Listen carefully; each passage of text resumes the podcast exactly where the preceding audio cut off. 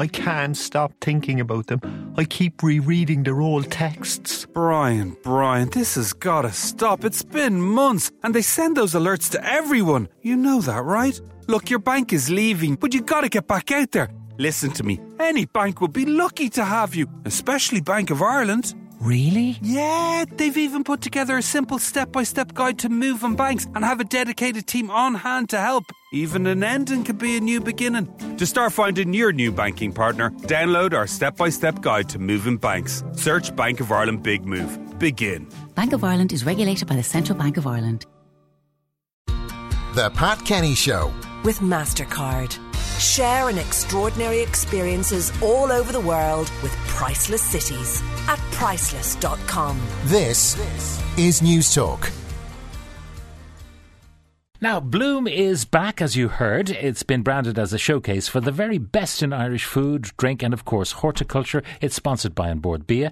Our regular gardening expert on the show, Porrick Horkin, is at the festival, as he will be on the expert stage, providing the best design ideas for your garden. And uh, he's on the line now. Porrick, good morning. Good morning, Pat. So, how is it shaping up? It's shaping up fantastic. It's hard to believe, Pat. I was here one week ago, and the transformation in the last six days is just incredible. There are 22 top class show gardens. I think the standard is actually higher again this year. The theme is very much green, very much our, like our politics at the moment. Very a, a huge amount of green plants used, ferns, hostas, grasses, a lot of bee friendly plants on all the various gardens this year, and recycling very much to the fore, and environmental issues very much to the fore. But the gardens are at a really, really high standard. Some, I suppose, outstanding gardens that I, that I walked this morning, the Crumlin Children's Hospital Garden is particularly nice. That's beautiful, cool blue colours, whites, things like hydrangea, um, things like delphiniums and lupins in full flower. The dementia garden that Kira t- spoke about, that's well worth a visit, Pat. Its memories are made of this, and it's that throwback to the 50s, 60s, and 70s. So we're seeing plants that we would associate with our grandmothers, I suppose, and our mothers. Things like, again, the lovely ho- the, the foxgloves, the hostas, the lupins, delphiniums, scented roses are, very much in vogue. There's actually an underwater garden this year, Pat, uh, sponsored by Bord Iascaigh Mhara. And um, when I was walking it this morning, the the uh, designers were actually putting the sea life, the fish, into the garden. So that's an underwater garden. And again, it's I suppose promoting the natural resource we have in the sea, and particularly the pollutants Yeah. of plastics. And that are a wh- where. Bloom is located in, in the park, it's uh, a good bit from uh, both the zoo, uh, which has water, and the dog pond, which has water. So it may take the herons a while to find those fish. It, it will indeed, Pat. It will indeed. Well, it's actually covered by a, a beautiful blue net as well. But it's it's well worth something very different this year, I suppose, at Bloom Pat. And we saw this in Chelsea last week. Um, it's not just that big blousy flowers. There's a lot of environmental issues, a lot of themes that blew this year. For example, Fingal County Council have a bee positive garden, so it's full of weeds and full of dandelions and lots of natural flowering plants. It's a very very nice garden, something different, thought provoking, and encouraging people to plant both fruiting, vegetable, and flowering plants for the bees in their garden. And right through a lot of the gardens this year, Pat, there's a lot of fruit, vegetables, and herbs. And that's a theme we've, we've been seeing since early spring this year. Many people are going back to planting their five a day, albeit in pots and containers mm-hmm. or patio tubs. But there's a huge trend back to the environmental issues and particularly getting children involved in the planting of their five a day. So that's very much in vogue here at all the gardens this year. So Now, there's something for everyone, Do, really. Pat. do these gardens have a life after Bloom? I mean, are they um, sold, some of them? Are they transplanted to somewhere?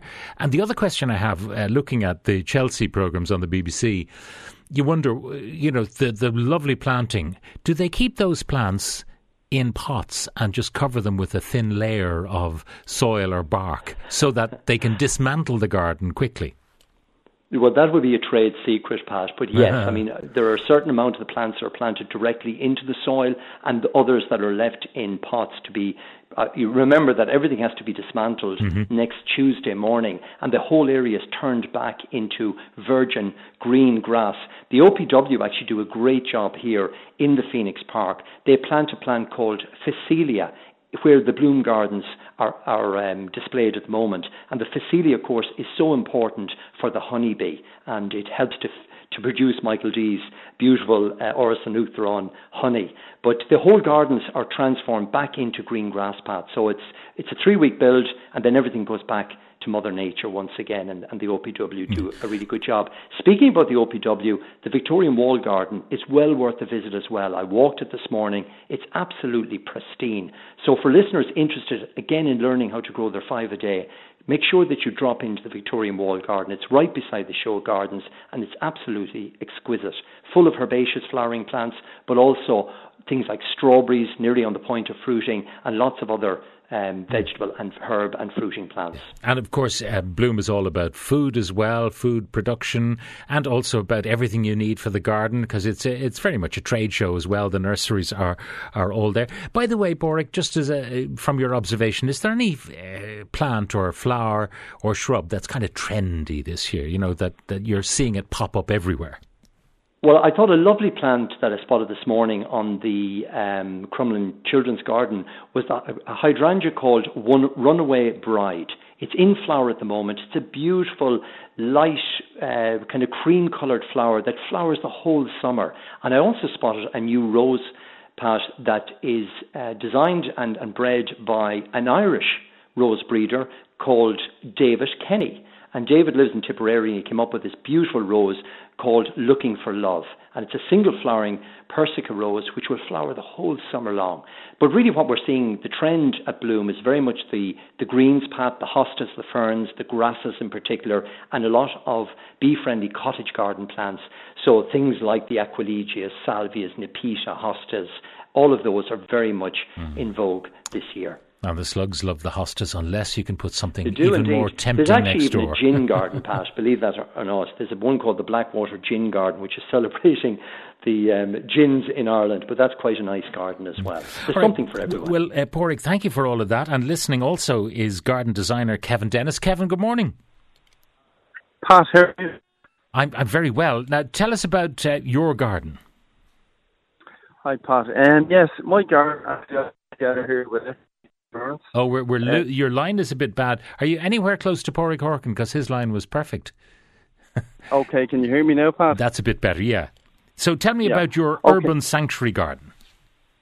Okay, yes, the FBD Insurance Urban Sanctuary Garden. I came together with FBD. They wanted to create an urban space, and I had a great idea of a garden I really wanted to put together called the Urban Sanctuary. And I'm really trying to promote uh, garden city spaces, regardless of size. I'm trying to encourage people to engage more with their outside spaces, whether it's a balcony, a small city garden, or you, or your regular suburban gardens. And that's what I design, and that's what I create, create for people. I'm trying to get them more engaged with the outdoor spaces, you know, and I think using design as a tool, I'm trying to encourage and inspire people. And I think if, if they get inspired by their spaces, they'll be more encouraged to get out there and their kids and teenagers will say, hey, this is kind of cool, you know, having a garden. And they might then get, get that connection with the planting. And I think for the future, this could be rewarding for us all, you know. Now, you, you've three gold medals under your belt already. I do, yeah. Are you This hopeful this year? well, well, I, I you know, I, I, I try my best to keep my standards as high as I can. You know, like I'm, I'm a fan of Chelsea, so kind of like I, I try to bring a bit of that to Bloom. You know, I kind of want to raise the standards in our own in our own hometown. I think we should have the Chelsea level. So I'd be striving to get it up there, Pat. Um, the, the, the, sometimes the gardens are more about the you know the hard structures, the maybe the slabs and the arches and all of that, rather than the planting. But uh, you, you've used a few fairly unusual plants for the Irish mild climate. Yes, we're trying to get kind of an international flavour to this garden because it, it, we because the Irish new culture, the new Irish spirits that we have travelled the world. We brought home all these kind of cultural influences and all these kind of design ideas, whether we've seen in Dubai or Thailand or around the world. And I'm trying to bring in, through the planting scheme, that international flavour that even though I do have a lot of kind of contemporary structure in here, with the wall and the tiles, and it does feel like very sharp. But when you're in the space that you do feel, you know, that subtly that you've been around the world and you can pick up from the palms and the structural and grasses all around you, you feel there's something well travelled about this space. And that's what I'm trying to get into here, this international flavour of the kind of new contemporary Irish spirit. Okay, that, well, know, of the people of today. I shall be up there tomorrow to have a, a good look at all the gardens, and I'm looking forward to seeing yours, Kevin. That's Kevin Dennis, who's a garden designer, and of course, uh, Bloom runs right over the holiday weekend. I can't stop thinking about them. I keep rereading their old texts. Brian, Brian, this has gotta stop. It's been months, and they send those alerts to everyone. You know that, right? Look, your bank is leaving, but you gotta get back out there. Listen to me. Any bank would be lucky to have you, especially Bank of Ireland. Really? Yeah, they've even put together a simple step by step guide to moving banks and have a dedicated team on hand to help. Even an ending could be a new beginning. To start finding your new banking partner, download our step by step guide to moving banks. Search Bank of Ireland Big Move. Begin. Bank of Ireland is regulated by the Central Bank of Ireland.